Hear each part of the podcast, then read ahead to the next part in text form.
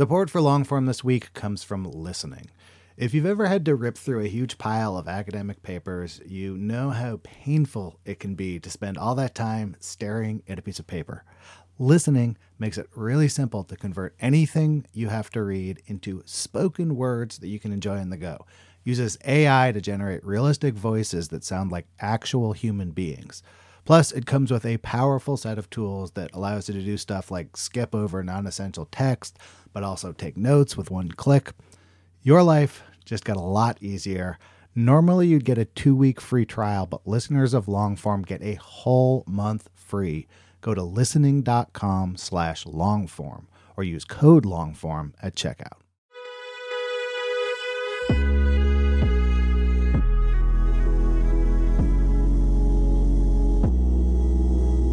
Hello and welcome to the Longform Podcast. I'm Evan Ratliff. My co-hosts are Max Linsky and Aaron Lammer. Hey Max, hey Aaron.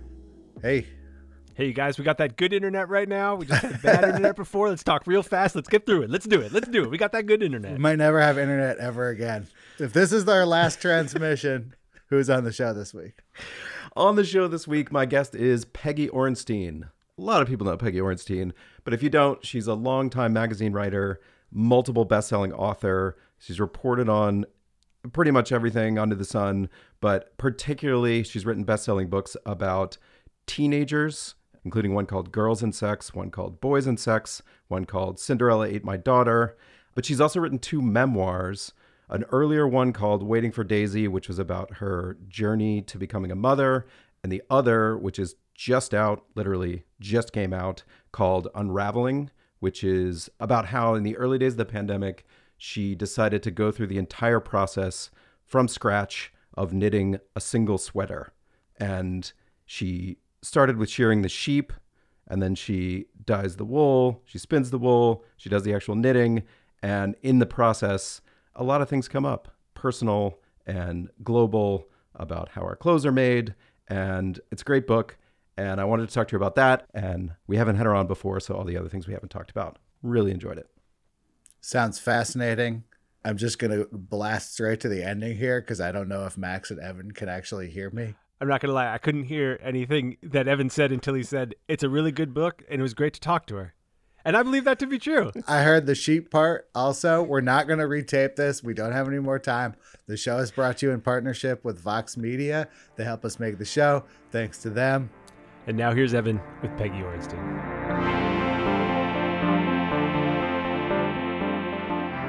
Peggy, welcome to the show. Thank you for having me. I'm super excited. Me too. I know your work. We have friends in common. And having read this most recent book that's coming out, or it will be out, I think, by the time this airs, when you sit down to write a book like this, do you think about the reader like me who will suddenly know a lot about you, not just facts about your life, but your thoughts and feelings about aging, about sex, about whatever the topic is? Yes. and the short answer is yes. I mean, sort of. There's a couple different layers to that. And of course, I mean, unraveling in many ways is a, a less less intense on some of those scores than waiting for Daisy, which really was about like my sex life and Mhm. my hus- relationship with my husband. Um, in a, in a kind of more direct way, and I can talk about that in a minute. But there's there's sort of two levels. I mean, I think the first level is people you know, and with this book, I write about my relationship with my mom, and I write some of, of a few things that were you know part of the more fraught or damaging parts of our relationship. And I love you know I was I love my mom. My mom's great. yeah. you know, I say I say in the beginning of the book that when the pandemic hit, that I talked about it all day, every day with my mom, which was kind of funny because she was dead and had been for several years at that point. So my mom's in the book. I learned to knit from my mom, like so many other people, other women I spoke with did.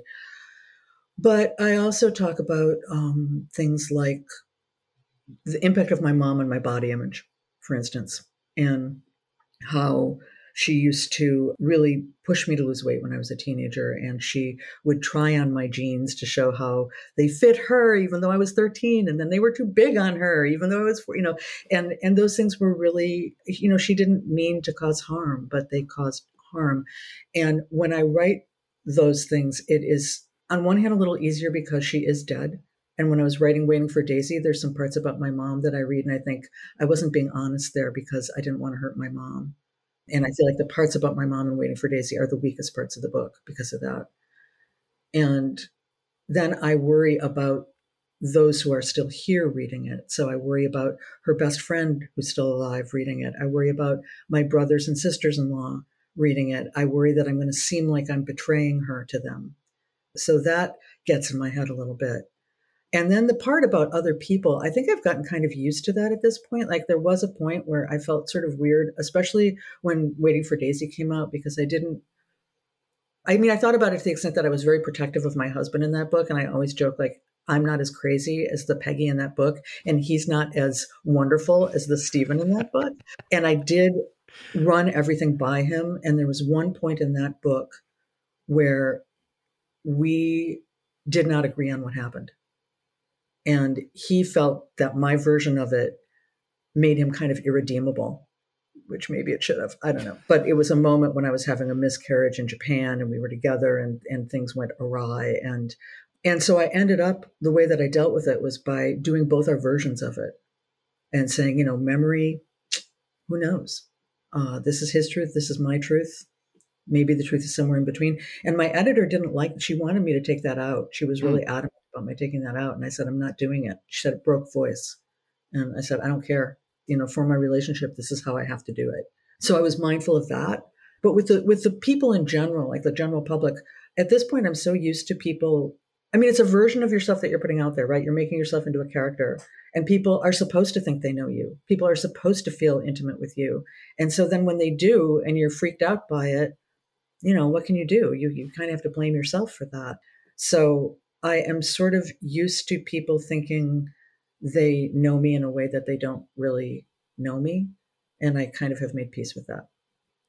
What do you feel the level of separation is between the character you and you? Like, do you put space in there intentionally to protect yourself? Or is it that when you're doing things and reporting, or in this book, you know, you're actually taking action and you're writing about that action? Yeah. Are you sort of being a little bit more of yourself than you otherwise would be and thereby creating that distance? Well, I think what I loved about writing this book was that it gave me a chance to be funny. I mean, I'm I'm a fairly smart alecky person, I'm the person who, you know, when I used to work in a office way back when, was always the person sitting in the back of the meeting, making cracks out of the side of my mouth to the person next to me. So I like being able to be kind of wisecracky and fun and funny in a way that so many of my books are very serious. Although I think even when they're serious, I try to work in some humor because otherwise it's just too depressing. So I think that's real. I think part of it is just that you are inevitably choosing scenes and choosing events that stand in for entire things. So you can't include every single second of what you were doing. So you say, okay, I'm going to be this moment, this moment, this moment, this moment. And those moments are going to represent entire days or weeks or months or years of thought or activity or, you know, whatever. And when you do that, it inevitably kind of flattens you and creates just this this character of you. And it's not so much that I think, oh, who is the character of Peggy as she just kind of emerges. And she is me, but she's also not. I mean, with Waiting for Daisy, um, for a while it was going to be a Hallmark movie. I know it sounds weird, right? Uh, but I mean, like financially, you'd take it. Like, oh my they could god, put it anywhere, you know. Yes, like, I would. Although some stuff got very, very tricky in it, but but it didn't happen in the end. But um, part of why it didn't happen was because somebody decided the character of Peggy was too unlikable. I kind of thought, am I am I really unlikable? And I thought a little bit, sort of. I mean, I guess it's part of that snarkiness. Yeah, I am a little unlikable. Couldn't they just fictionalize it slightly? If that's how they felt, couldn't they just turn the dial a little bit? I don't know. Hmm. I don't know. They didn't like her. This book is very interesting to me, partly because when you start, you it starts in you know the very beginning of the pandemic, and you're talking about a period that it feels like now many people would like to forget. Did this start with you thinking, I want to memorialize this in a way, like I want to capture this? Or did it start more from idleness, like you described, not being on the road, not having the opportunities to like jet around and do the things you were doing before? I, I don't think I necessarily wanted to memorialize it. And in fact, my publisher kind of wanted me to play it down, which I'm I'm not sure. I'm not sure that was the right call, honestly. But um, I was just, I mean, like everybody, I was just shell shocked and panicked. You know, I I think I was like the last one of the last people to get a book out and do like the normal book thing before I was doing Boys and Sex before lockdown hit. I mean, I actually I write that I I was on my way to the airport to go do a speaking gig for the book, and I turned around. I, I thought I, I don't think I should do this, and I canceled. But there, you know, since I wasn't working on anything, I mean, I think if I had been in the middle of writing a book at that point, I would have just blocked the whole thing out and just kept on going. Mm. But I had nothing. I had no work. You know, I, my plan was to do speaking gigs for a while and kind of knock around and take a break and figure out what I was going to do next. And so I just sort of went like slump, sitting in my chair, going, "Uh oh," and you know, no work, uh, terror, and just trying to figure out how to cope. Really, I think I don't know if it was idleness so much as just like panic and trying to figure out what I was going to do so that I wasn't just, you know, washing my mail all day long. and I had wanted to learn to shear sheep, and I cannot fully say why, but I had always wanted to learn to shear sheep um, for a long time. And I tried to get into this one class in Mendocino County uh, that's once a year to shear sheep, but it was always the first week of May, and I was usually out reporting or doing something. I couldn't do it. So suddenly, uh, I actually I thought, well, I've got time, got a lot of time Uh, maybe I should go learn to shear sheep now, as one does. And did you think maybe I should go learn to shear sheep now, as I've wanted to do, and also that could be a story, that could be a book, or did oh, that oh, yeah. come later? Oh yeah, yeah, yeah. I don't know if I would have thought that it was a book if it weren't for the pandemic. I think I would. I was trying to always go shear sheep, and I thought I think I'm going to write. You know, then I'll write a story about shearing sheep, just about that. But I thought they would make fun of me. I always when I when I think of a book idea, I have the book that I know they're going to go for, you know, like Girls and Sex or something. And then I have the book that I kind of would like to write, but it's, it's a little weird or a little kooky or a little eccentric. So for years I wanted to write, and this is not unrelated, but I'm the um, granddaughter of homesteader and lumberjacks, which is a little peculiar for a Jewish person. And my great grandparents were um, homesteaders in North Dakota. But th- there was actually a, a Jewish movement of homesteaders first in Argent, they were in Argentina and then they went to North Dakota. And, you know, so I would always do, do that as like, I could do girls and sex, or I could write about Jews on the North Dakota prairie.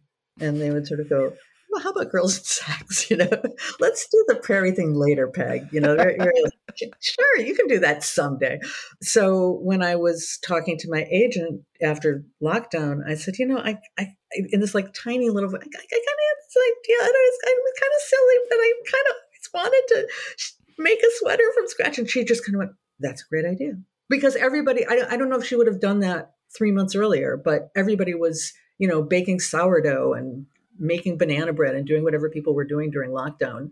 So suddenly it was very topical to decide to go off and make a sweater from scratch. That's what everybody was doing. So uh, it suddenly made sense. it feels like there was a, a natural suspense to it because you shear the sheep, which, well, we should say first, extremely difficult.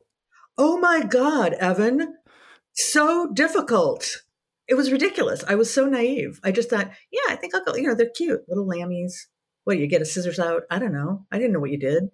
It is unbelievably hard and they outweigh you know it outweighed me. You have to like get it on its back and keep it. It doesn't want to be there. It's not it's not it doesn't hurt them but they don't want to be there. And they've got hooves and they kick and you have a hot whirring blade without a safety on it that could cut off your finger and did slice up my fingers but it was the hardest thing i've ever done I'm so glad I did it. It was the hardest thing I ever did.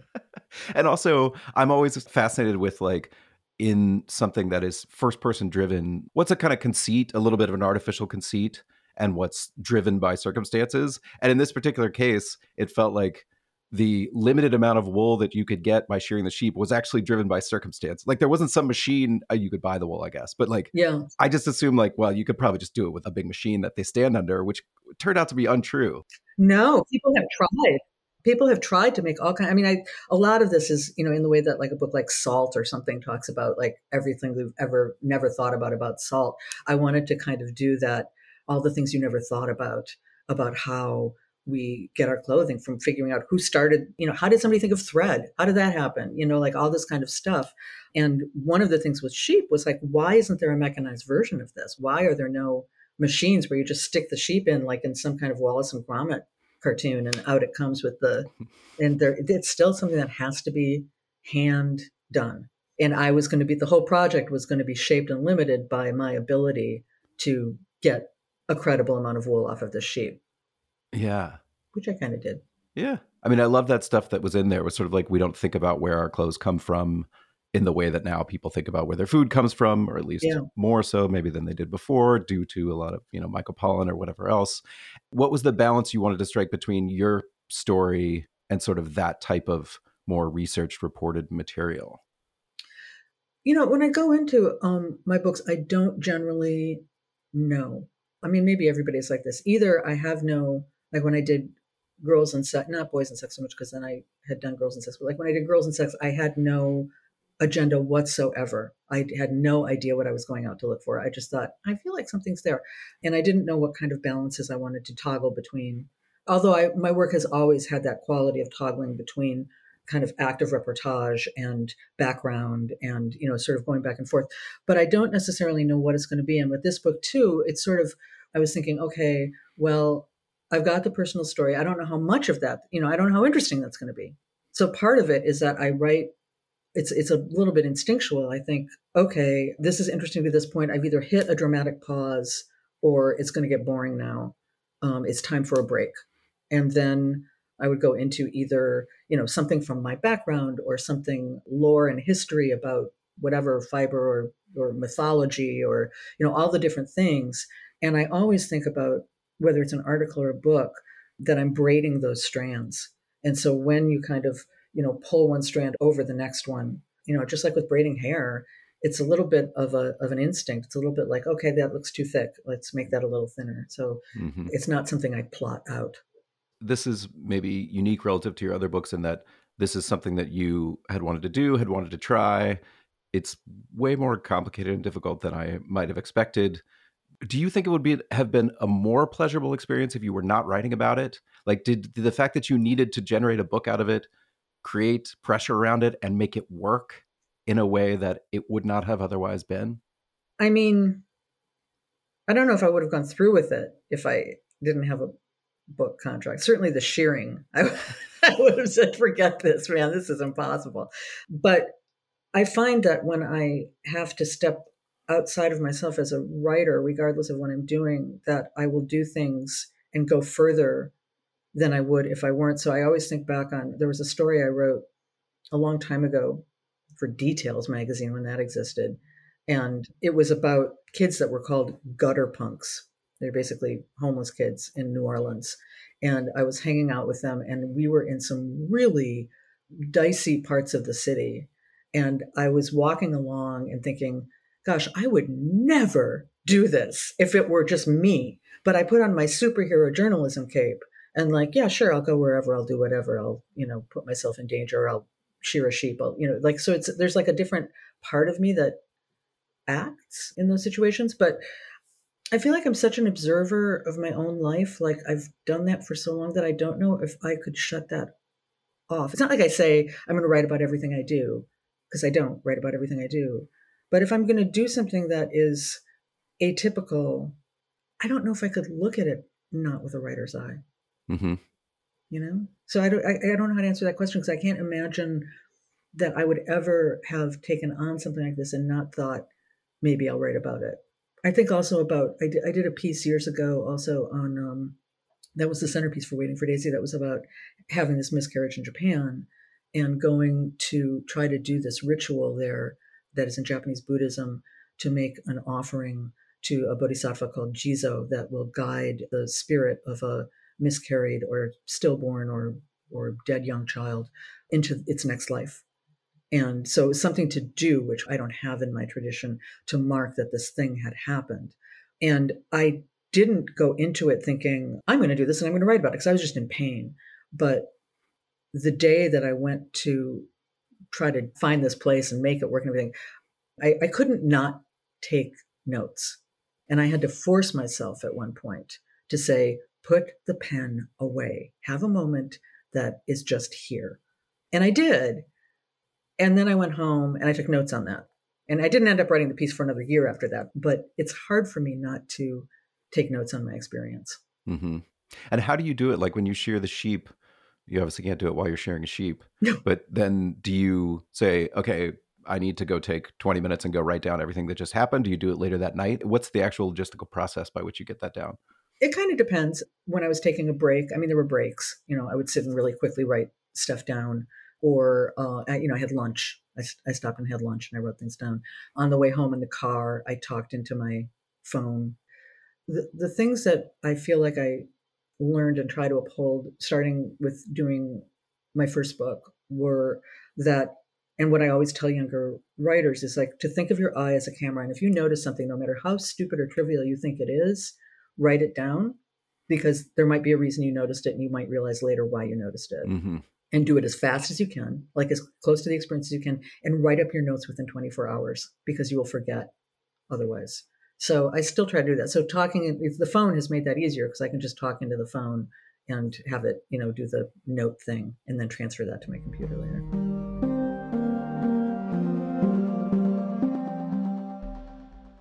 Support for Longform this week comes from listening. If you find yourself behind the eight ball, needing to read a bunch of academic papers or journals or any kind of dense reading material, you might make your life a lot easier by checking out listening. It takes anything articles, books, PDFs and turns the text into spoken word that you can absorb no matter what you're doing. The app has lifelike AI voices complete with emotion and intonation that creates a realistic and pleasant listening experience. So I had to go into the city for some meetings. I needed to review some PDFs, threw them in there, listened to them on the way. It was both pleasant and I kind of forgot that I wasn't like listening to a professionally done audiobook or something. Like very quickly, the voices sounded totally natural and human to me. This listening app might just transform how you consume reading material, and you can give it a shot yourself risk free. Now, normally you get a two week free trial, but listeners of Longform get a whole month free. Go to listening.com slash longform or use the code longform at checkout. Listening. Your life just got a lot easier.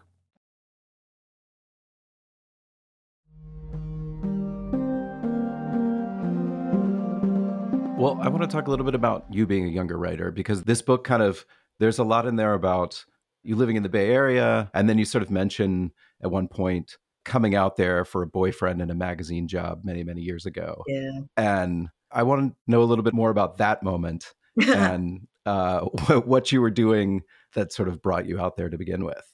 Uh, I started out in New York. You know, I early, I think when I was after I wrote Schoolgirls, I read this academic paper about how men have a tendency when they talk about their careers to talk about what they did, like say, I did this, I did this, I did this, like to be the actors in their own story. And women have a tendency to talk about their careers as a series of accidents or things that other people helped them achieve. And so I always try to sort of do it the other way, but it's hard because I do feel like I was kind of stumbling along. But I went to New York because I'm from Minnesota, and I went to New York because I had been, done an internship with an editor at Ms. Magazine on a, a anthology on feminism around the world. And I went back to college and she said, you know, we're going to do a conference when this book comes out and you can work on the conference. So I thought, oh, great, I've got a job. I'm the only English major in America who has a job at graduation. But it was, you know, before cell phones and everything. So it's not like I was in touch with her for the next year. I was just like, yeah, I've got a job, like an idiot, like a, you know. And so I was 21. I went out to New York and uh, no, they had, you know, th- that, that wasn't happening. so I had nothing. Uh, and, and I was working at this horrific somebody that you had on recently was talking about a similar experience, Katie. I think that I was working in this tiny publishing company, you know, where I sat in an air shaft and I was my job was cutting up their old catalogs and pasting them down for their new catalog. And it was, you know, I thought this is my life. It was just like go home and cry. And my brother had introduced me to somebody that he'd been in freshman dorm with, who happened to be Adam Moss, who's a legendary editor. And Adam hired me to be his assistant at Esquire. So I sort of got my foot in the door as an assistant at Esquire, typing manuscripts onto a 40 character line on an IBM Selectric, Xeroxing them and passing them out to all the editors. And uh, yeah, that was my first job and sort of worked my way up. Was there a breakthrough moment where you were given a chance to write something and you took hold of it? When somebody said, the understudy has broken her leg. Um, yeah, I mean, slowly. I mean, Adam was Adam was really great, and and we worked together for some time. I helped found this magazine with him called Seven Days that was around for a little while. But there was another editor there, Betsy Carter, who sort of took me under her wing, and she went off to start a magazine of her own and said, "You're going to write a feature," and I wanted to be a writer, but I did not. I was very, let's just say, underconfident. I never took a writing class in college. I didn't write for the newspaper. I just wanted to do it, but I hadn't really done it. So she said, "You're going to write a feature," and it was weird because it was on this. Uh, it was there was no reason for her to have assigned this to me, but it was on a Japanese woman journalist who had died. It was a posthumous profile. Her name was Atsuko Chiba, and she had died of breast cancer. And I had nothing to do with Japan at that point. I had not had cancer at that point and had no reason to think I ever would. And just it ended up years later, so many of the things in that piece came back in my own life. It was sort of eerie. So, you know, I ended up marrying a Japanese American guy and spending a lot of time in Japan. I've had breast cancer twice. You know, like re- reread this profile, and I think, oh my God, I became her. That's except that I didn't die. I didn't do that part. So she sort of teed me up for the first feature. And then I moved out here to the Bay Area. And back then, there really were not a lot of journalists, national journalists living here. So the New York Times, I knew somebody who was an editor there, and they, they didn't trust California writers. They, they had kind of a suspicion. And so they thought of me as kind of an extension of New York. And also, I think I benefited from a kind of, I benefited from sexism. So I didn't have to actually know anything about the subject as long as it was a woman. So my first cover story for the New York Times Magazine, which was my first story for them, was about this woman named Sylvia Earle, who was the head at the time of the National Oceanics and Atmospheric Administration. She's a really renowned, amazing marine biologist, like the Rachel Carson of the sea. I never even took high school biology, Evan. There was no reason for me to be doing that story, except that she was a woman and I was a woman and she lived in the Bay Area. And I, I had to learn to scuba dive. I mean, it was an incredible thing. Wow. That was one of the huge breakthroughs. Yeah. And you, you said you never took a writing class. Did you learn just by doing? Did you have mentors that helped take you through the process, either reporting and writing? I mean, I took a writing class in high school, like a really good one. Um, well, I think that being an editor, so I, I, was at Esquire for three years, and then I went to this short lived magazine called Manhattan Ink, and then I went to another short lived magazine called Seven Days, and then I was at Mother Jones for three years after that when I moved out here. And I think when you're an editor, you really get inside the guts of stories and and you have to you know like figure out how to take them apart and put them back together and what works and what doesn't work with other people's work and sometimes with very excellent writers work and sometimes with you know not so excellent writers work. And so i think that that was sort of sort of taught me a lot about writing. And i always wrote i just didn't write publicly. Yeah i had that with fact checking i feel like getting to see how it's made and having your hands in how it's made gives you a real sense of especially where things can go wrong i found. Yeah. I mean not that i don't go wrong in the same ways at times now but maybe even more than writing yourself to a certain degree. You know you really you just learn structure and i mean i don't i don't know that you can learn style that way but you certainly learn mechanics structure storytelling that sort of thing where things should start which is usually on page three you know mm-hmm. Mm-hmm. this new book is a little bit different in that it branches out in all these ways but it's it's almost like a tighter story because it's a narrative of what you're doing but you've written these books where you've just taken on the biggest topics you know like kids and sex is just an enormous topic and i'm always interested in where you start you're staring at this you're saying okay i'm going to write a book about girls and sex mm-hmm. where exactly is your entry point into something like that you know I always think I should be able to answer something like that. I, I feel like there's a way that when a book is done, the process falls out of my head and I don't know how it happened, which is not always so great because then when I start a new book, I think, how did I how did I do this? But I think with with girls and sex, I just started talking to girls wherever I could find them. In high school, there's always like a, a designated cool teacher And so I would try to find designated cool teachers who could connect me with kids or journalism teachers. And I would just do these interviews. And I did really some really bad interviews, really bad interviews first with some some girls where there's you know a couple in particular where I look back on and I was just so judgy. You know, they would say something in the interview and I go, "What? Why would you do? Like, you thinking?" You know, I wouldn't say that, but you know, I, I could tell I was conveying that, and they would ghost me after that. I tried to get back in touch with them, and they would just never speak to me again. And I had to kind of learn in those books to really listen openly to young people's experience and not try to impose my adult sense of like why the hell would you do that such a thing on them so with that i just i can't even, i can't even really remember why how i started but i think i just started um, talking and talking and talking to people and really the i think the, the thing that's hard is that i don't i don't know what i'm going to do i have like sort of a a vague sense that there's something out there that needs to be talked about. I'd obviously been writing about girls for a long time in different contexts, and sexuality had come through periodically. So it wasn't like I was completely, had never thought about it at all. But I didn't know what, how a new generation was going to be thinking about this. And the challenge is to withstand that, to not want to say, I need to know what the book is about. I need to, you know, have my chapters. I need to know what exactly I'm looking for because it's really scary to just go out and report and have trust that there's going to be interesting things and that if you just keep going, you're going to find them. So to not foreclose possibility and options and ideas is the biggest reporting challenge for those sorts of books for me. Yeah, it sounds a bit terrifying to me to not have that roadmap. Yeah, yeah, I don't. I don't. I don't have a roadmap for those books. And do you have strategies for making younger? You've interviewed so many young people mm-hmm. for making them comfortable. The things that you're asking them to talk about, it's just I don't do that kind of reporting, and it's sort of yeah. hard for me to imagine sitting across from hundreds of different young people and asking them these questions. And I I want to know how you create the rapport necessary to do that. I wasn't very good at it at first it was hard for me to just be open and curious and not impose my my ideas about what they ought to be doing or betray surprise or shock.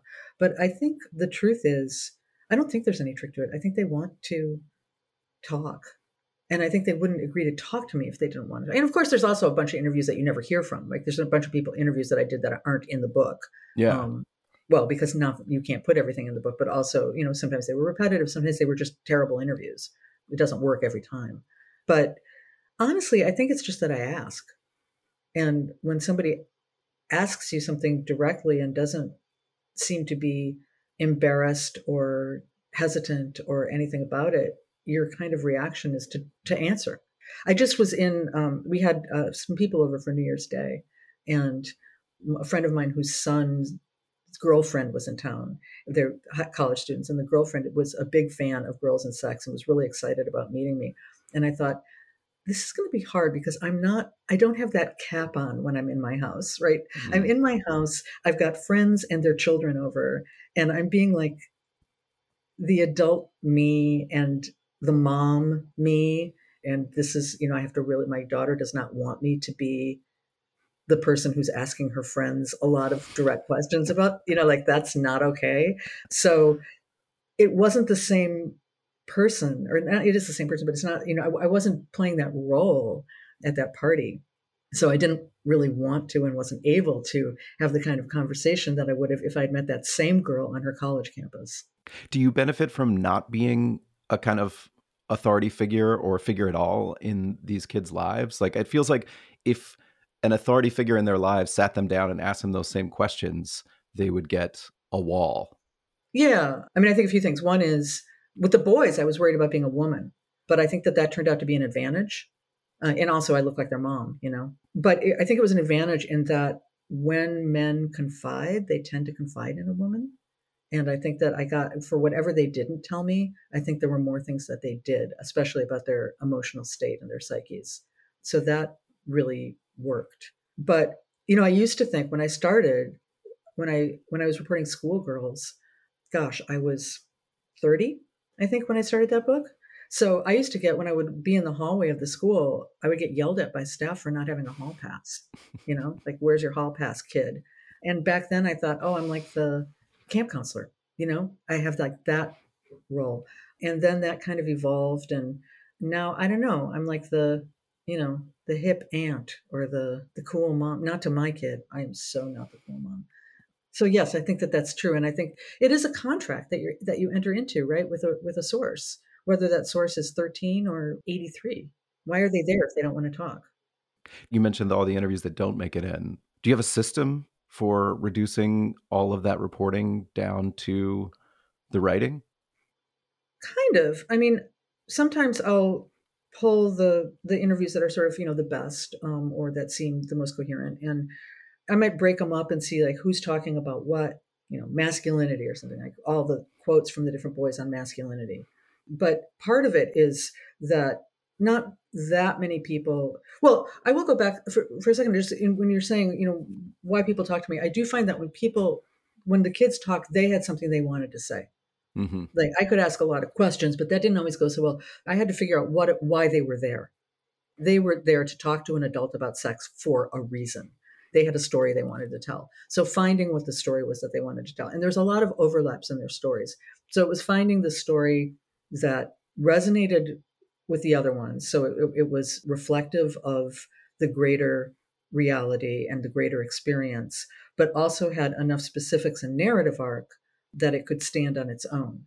So there's not that many that fit that criteria. So somebody might say something amazing and profound about hookup culture, but their particular story isn't so great. So trying to find where those things all intersect is the challenge.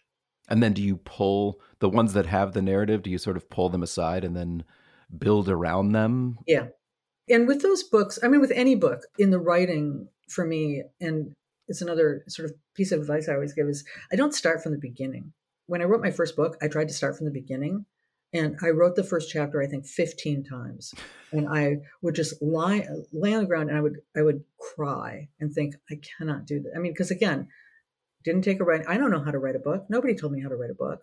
It was just like, okay, now you're going to do this. So I just, it was just awful. And also, if you start from the beginning, you're going to try to put everything into the introduction or the first chapter. So I start with the chapter I can start with. I start with the thing that I feel the most confident about, or where I feel a story that I know I can tell is, and then work backwards and forwards from there and keep going through and moving, you know, move things around or edit or change so that it goes linearly. But I really start in the middle, and the beginning and the end are usually the very last things. The beginning is usually the very last thing I write. And psychologically, what is that process like? Are you a person who's tortured by the blank page, or you've you've done it enough that you know how to like get yourself moving every day? That would depend on when in the process you ask me. Like now, I, I you know, since I just finished a book, I'm like, yeah, no, it's fine. But yeah, I'm pretty tortured all the way around. But I think to a degree, I can see after I'm trying to think how many books I've I think I've written eight. After eight books, I do recognize that feeling of sort of panic or self-loathing or the need to play spelling bee for an hour and a half instead of write is kind of part of the process. You can't you're not a machine, you know? You can't just sit down and write and have that work perfectly all the time and never, you know, just expect yourself to be right there every minute every day. I, it's not that I don't feel that anymore. I still feel it, but there's part of me that can also step outside of it and say, this is the part when you feel that. I mean, I used to say, I remember um, actually talking to, I think I was talking probably to our mutual friend Doug McRae, when I was writing Girls and Sex and saying, I can't do this. I have to think of an. I, there's always a point where I think I'm going to do a different book instead. throw this one out and I'm going to tell them I'm not going to do this one. I'm going to write one on this topic, or you know, like I can't do that. that, that that's not good. And he said, "Don't you always feel this way when you write a book? Like every book, don't you get to the point where you think you absolutely can't do it? It's not going to happen, and you need to write something else?" And I sort of said, mm, "Yeah." But, but this time I mean it. This time it's really true. This time it's never going to happen. But I do recognize that that's part of the process. And that's another place where you have to I mean, I think writing takes such profound trust, even as it also takes or exacts from you complete doubt. And I always think about, you know, Anne Lamott's book, Bird by Bird, her iconic book on writing. she talks about a, a radio station called KFKD, KFUCT, that plays in every writer's head.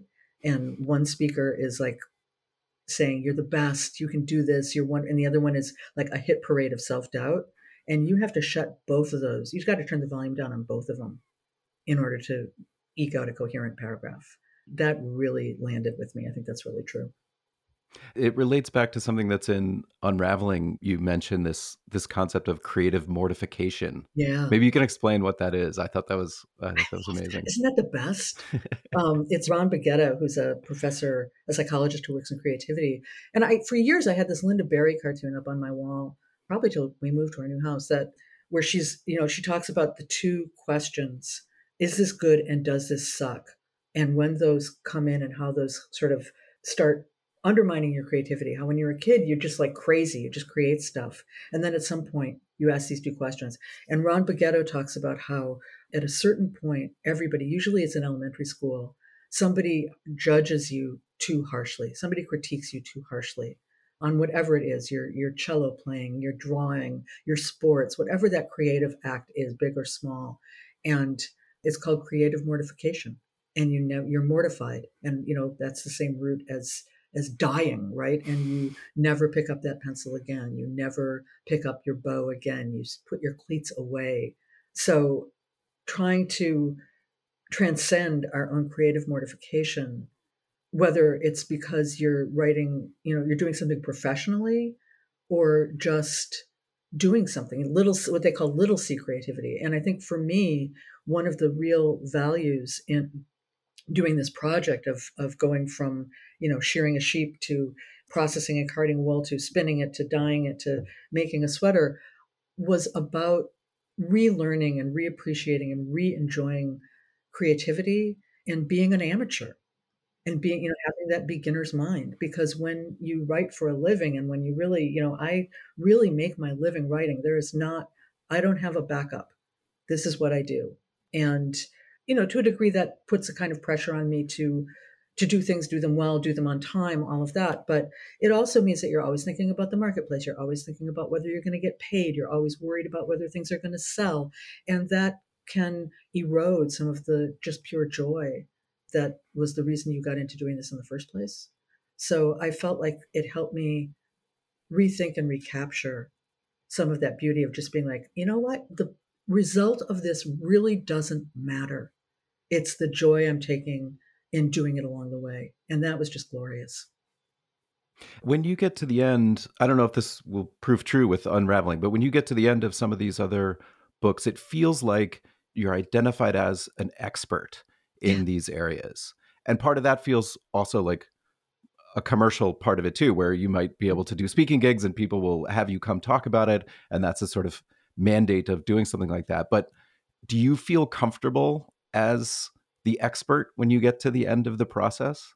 I so love that you asked me that because I actually, you know, ish, but I really consciously, when I started as a writer, thought about my voice as being anti expert.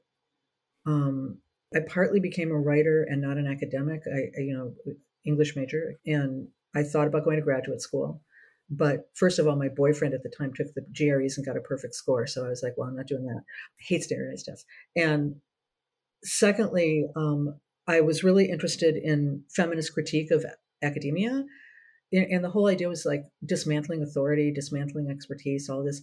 But it was all done in the language of authority and expertise. So it was completely inaccessible unless you had that education. I thought mm. there's something wrong with this. This is not, I mean, how can you dismantle authority in language that excludes everybody? So I thought, you know, I don't want, I don't want to do that. I want to be somebody who writes conversationally. I mean, I, I really write very much like I talk and really accessibly. And so I had this notion, though again, there's a way that that in itself is sort of a, a feminine trap that women tend to resist expertise, whereas men take it on fairly readily. Um, and I don't mean undeservedly. That, well, I don't mean to be that, but you know that's like one of the issues with editorials, right? That on the opinion page, there's been a, a underrepresentation of women, and I could see this in myself. I, I used to have a boyfriend who was another journalist, and if he had an idea for an editorial, it didn't matter like if he was the world's expert or just like had an, he would just be like boom out the door, pitching it. Whereas I would sit there and go, I don't know, like, does anybody really want to hear about me, you know, from this about me? I don't know if I have the authority to talk about, and plus I have to make dinner, you know. By the time I worked that all through, the moment had passed. And when I read somewhere that women did that and that this was, you know, not not to blame women for it, but that this was a phenomenon, I thought, I'm going to try going the opposite way with that and just pitching everything. And I've written a lot of opinion pieces as a result. Mm-hmm. Some on things I know a lot about, some on things I don't. So I simultaneously resist expertise and also believe that I need to take it at a lower level and that I do have knowledge that's worth sharing.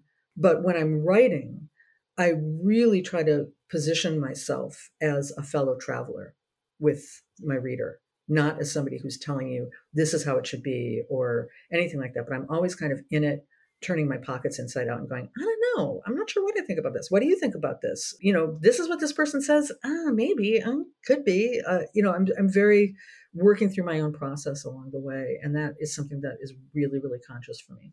Does writing a book about something tend to exhaust your interest in it? I keep thinking that I, I thought for a long time that I was done with girls, and I kept getting pulled back. So I can think that, and then it turns out not to be true. Or I feel like I'm I'm really done with the teens and sex stuff. You know, I'm getting older. My kid is about to be 20. I, you know, it's rearview mirror. But then something happens, and I think, ah, it turns out I do have something to say about that. So I have things that I have definitely um, been done with that I've done, and you know, whether it was a series of articles, because people always want you to write about what you just wrote about, typically. So like now, I feel, for instance, I don't know that I want to write anymore about cancer, and I hope I don't have occasion to. If something happened and I, you know, relapse, then maybe I would. But I feel like right now in my life, done with that. For a while, I was writing about, you know, work family stuff, done with that. I think that I, for better or worse, whether this is solipsistic or not, I tend to be a little bit linked to my own life cycle in my writing. I do think what's what's kind of weird about memoir is that it I mean I think this is true of all the books but since it's my life it's a little different that it takes it becomes what happened. And like I you know it is it is a version of what happened but once you've chosen those scenes that represent your life and such it's like when you have a photo album right? And your memories you realize are really about those photos. They're not about the event itself. You remember because you have a photo of the event. And what I'll remember about the pandemic and all of that is probably what's in that book, and the rest of it I won't remember. So when I look at my shelf and I think it's strange to have your life kind of codified in that way. Mm-hmm. And I know my subjects too. I'll just say like oh, the, the the girls, and I'm still in touch with some of the kids from the Girls and Sex and Boys and Sex, and they're older now. You know, they're adults, and they both appreciate having their college self memorialized and they think it's kind of funny you know like they can't believe mm-hmm. how they thought. But it's also a little weird 10 years later not to be able to escape that that that's there you know? But the same will potentially prove true for you you Yeah. know like like unraveling has is a snapshot of this moment. There's a lot of existential questions in there and you have you know your mother has died and your father is aging and then your daughter is getting close to you know leaving the house or has left the house and there's this you're at this particular moment do you feel like writing the book helps push you past that moment because as a reader i don't it stops i don't know where you are the I day know. after you finish the last page because I don't think it really. Yeah, I don't think it fully. I mean, I think I'm I'm in a different place with that moment, but I feel like I'm in a major life transition right now, and one that we don't tend to talk and write as much about. Um, we spend a lot of time, particularly for, on, in women's lives, talking about the period of time when we raise children, if we raise children. But you know, that's actually in our current life cycle not that long. And there's a really long time after that's over. And uh, it's a time that requires a kind of reinvention that we aren't talking that much about. So I feel like that's where I'm at. I'm trying to figure out what, and because it hit me simultaneous to lockdown and the pandemic, I kind of was made the transition in a more abrupt way than maybe I would have otherwise. Do you feel like the same person you describe this like person who moved from you know, Minnesota to New York and then started dressing in all black and working at magazines and becoming a writer. Do you feel like that same person, but just with a lot more experience, or an entirely different person? I've been actually thinking about that a lot lately. Partly, this is a little tangential, but I, I just saw the movie Aftersun Have you seen that? I haven't yet. I've it's, it's been recommended to me, but so I haven't seen it. Good. But there's a point where the little girl asks her father, who's only 31, she's 11 and he's 31. She said, "What were, what did you do on your 11th birthday?" Which causes this whole thing with him. But I thought I stopped and thought I'm sitting in the theater and thought, "What did I do on my 11th birthday?" God, I have no clue. Do you know what you did on your 11th birthday? No, no, I don't think so. Right? And so, like, are you still that 11 year old or not? if you can't remember who that 11 year old was. Yeah. So I feel like, I mean, I have some journals from that time. And similarly, again, to when you look at a photo album, the things you remember are the things that were photographed. The things I remember are the things I wrote down.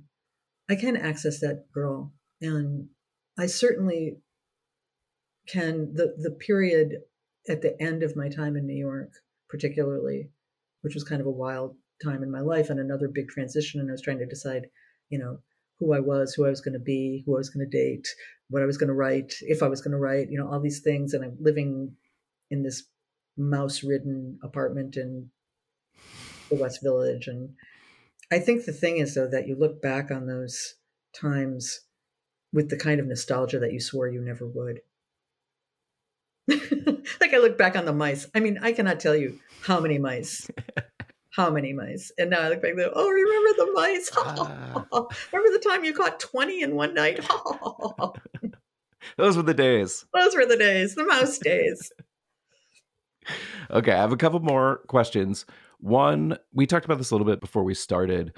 At the beginning of 2020, the pandemic, you had a book out. You were like, going around and talking about it in this sort of like the old way mm-hmm. and now you've written a book through the pandemic and you're sort of coming out on the other end not that it's you know over but that things look different. So what is this experience like for you sort of like launching a book? Yeah it's really really really different. So book tours are gone. And you know to be fair they were sort of on their way out anyway i think to a degree. Um, but for me they had been very successful and i had and with boys and sex I, you know so many people came out and the book tour was i mean it's a victory lap and all that but it's not it's it's this chance to connect with readers in person doing the reading and stuff that's nice but it's the moments these little moments afterwards in a signing line or the person who waits till the end especially the teenager who waits to the end because they want to tell me something about how the, what the book's meant to them or the person who i can always tell when somebody is a it, when it's waiting for Daisy, that that's the book that that had connected with. That's why they're there, and regardless of the current book, and, and that they want to talk about their journey or their pain right now in trying to have a child. You know, all these different things that I've written about and, and the ways that they've touched people come through the side door in a book reading. Um, it's not the main event, but it's the thing that happens after.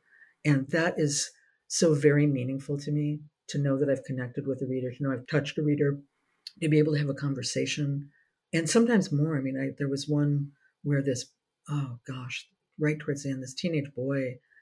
Well, one one was one boy was a Division One ball player, and a bas- basketball player, and wanted to ask me about what he should do about locker room talk because he was so upset about the way that his teammates talked about women, but he didn't know what to. And he didn't know what to do and he said, you know, the thing is, is if you start challenging it, you've got to, these guys have to be a unit on the court. You've got to be able to all get along. And if you start injecting this controversy like that, it's going to be a problem, which was really interesting. But we ended up having a long correspondence in the weeks after that.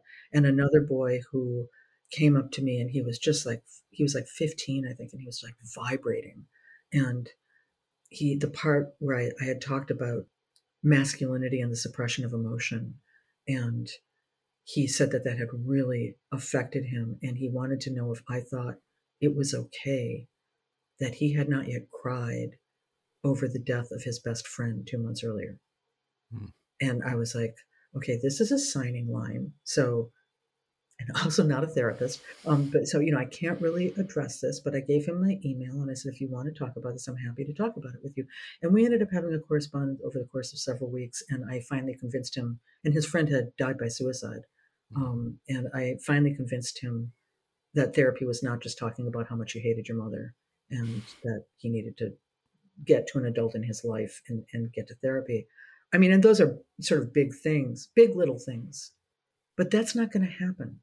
You know, you're not going to have those moments of really deep connection in the same way when you're on Zoom or you're just sitting in your room and you never really know what happens. You know, it just, it's out there and you don't know.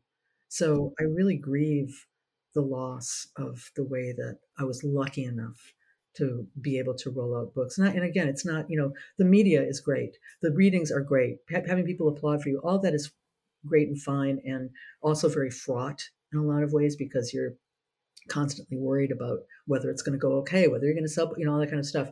But it's it's really those moments of deep connection with readers that I just am so sad to lose. Mm-hmm. Do you at least have because you've written books where you know that has happened?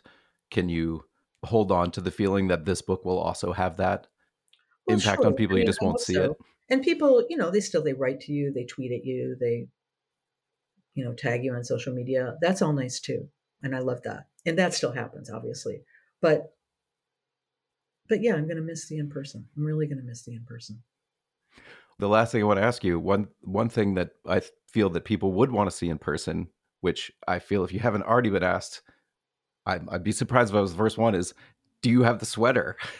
Yeah, well, the sweater's on the back of the book. Well, so, I got the I got the galley. Oh, you have the galley, so you don't see it's on the back of the hardcover. Okay. Of the sweater, so you can see there on the back of the book. And this was actually this was my idea. I thought it was a good one. On the back of the book, there's wait, let me grab it. Hang on. I would show you the sweater, but I sent it to um, hmm, I sent it to Vogue Knitting, and they haven't gotten it back to me yet. Oh. It's supposed to come back today. So I don't know if you're gonna be able to see them. Actually, they used a they used a picture. They did not use my favorite picture, but I have a picture. There's a picture of me shearing. There's a picture of Martha, my sh- the final sheep that I sheared in me. There's a picture of all the yarn that I made and dyed, and there's a picture of the sweater in here. I'll hold it up so you can sort of see. Can you oh, see? yeah, there we go. Yeah, yeah, yeah, yeah. Mm-hmm. I would it's say it's. Idiot. I mean, I say it's there's see there's all my yarn that I made. Yep, yep. Um, on the radio. Can you all hear? I mean, on the podcast, you don't see it, right? But the, the the sweater is not hideous, just lying there on the floor like that. But it looks terrible on me, and part of the reason is that I had this sort of body image meltdown and thought. Uh, I'm just going to make it straight, no shaping. I don't want to show my body in any way, and so it hangs off of me, which you know gets me back to these issues that I have with my mom, and also connects with just about everything else I've ever written in my whole life. Um, so it hangs off of me in this really weird way that is deeply unattractive. Um, but that's okay. I don't mind because that wasn't why I made it. I didn't make it to, and also it weighs three pounds, which if you weigh a sweater in your closet, it maybe weighs a half a pound. It's wow. so, I don't know why. I mean, because I don't know what I'm doing. That's why. Um, but it's incredibly weighty. And so I I would never wear it, but I know I don't even I don't care about ever wearing it. That's not the point of it. Like I'd like to frame it. If you can, again, all you podcast listeners can see this. I bet. Um, if you look behind me on my wall there, can you see those six squares? Yeah, yeah, yeah. The color. Um, that's the, my indigo shades of blue. Yeah, yeah. That's some of the indigo I dyed. So I love like the idea of just making this into my sort of, um, you know, just kind of an art piece. Yeah, that's all it needs to be. But I do also think that this is probably how I think a lot about how because partly because I have this homesteading background and this Laura Ingalls Wilder obsession, even though Ma was racist and Laura thought that the New Deal was a socialist plot. Um, but the, the the idea of like these people, did they know how to do these things, or did they just have? I mean, I think my grand my great grandparents they came from Odessa. They didn't. They were city people. How did they know how to do any of this stuff?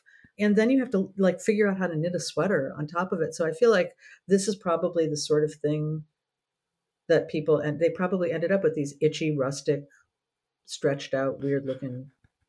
Like who cared? They were just out there pitching hay for the cows anyway, right? But they just needed something really warm. Yeah, they needed three pounds of sweater. They needed three pounds of sweater. well, Peggy, thank you very much for coming on. Uh, it's been lovely. Oh, this was a huge treat. Thank you, Evan.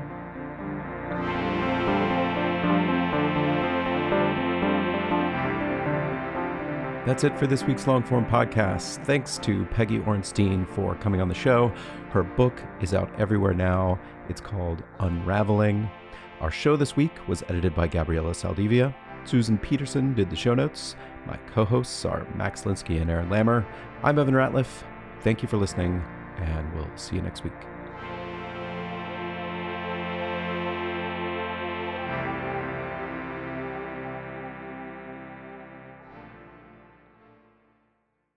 Support for Longform this week came from listening. Listening makes it easy to convert written text to pleasant audio tracks you can take in no matter what you're doing. It offers AI voices that manage to express emotion and correctly pronounce complicated technical terms, all while sounding like actual human beings, not robots. The listening app might just transform how you consume reading material, and you can give it a shot for yourself risk free Normally, you'd get a two week free trial, but listeners of Longform get a whole month free. Go to listening.com slash longform or use code longform at checkout. Listening. Your life just got a lot easier.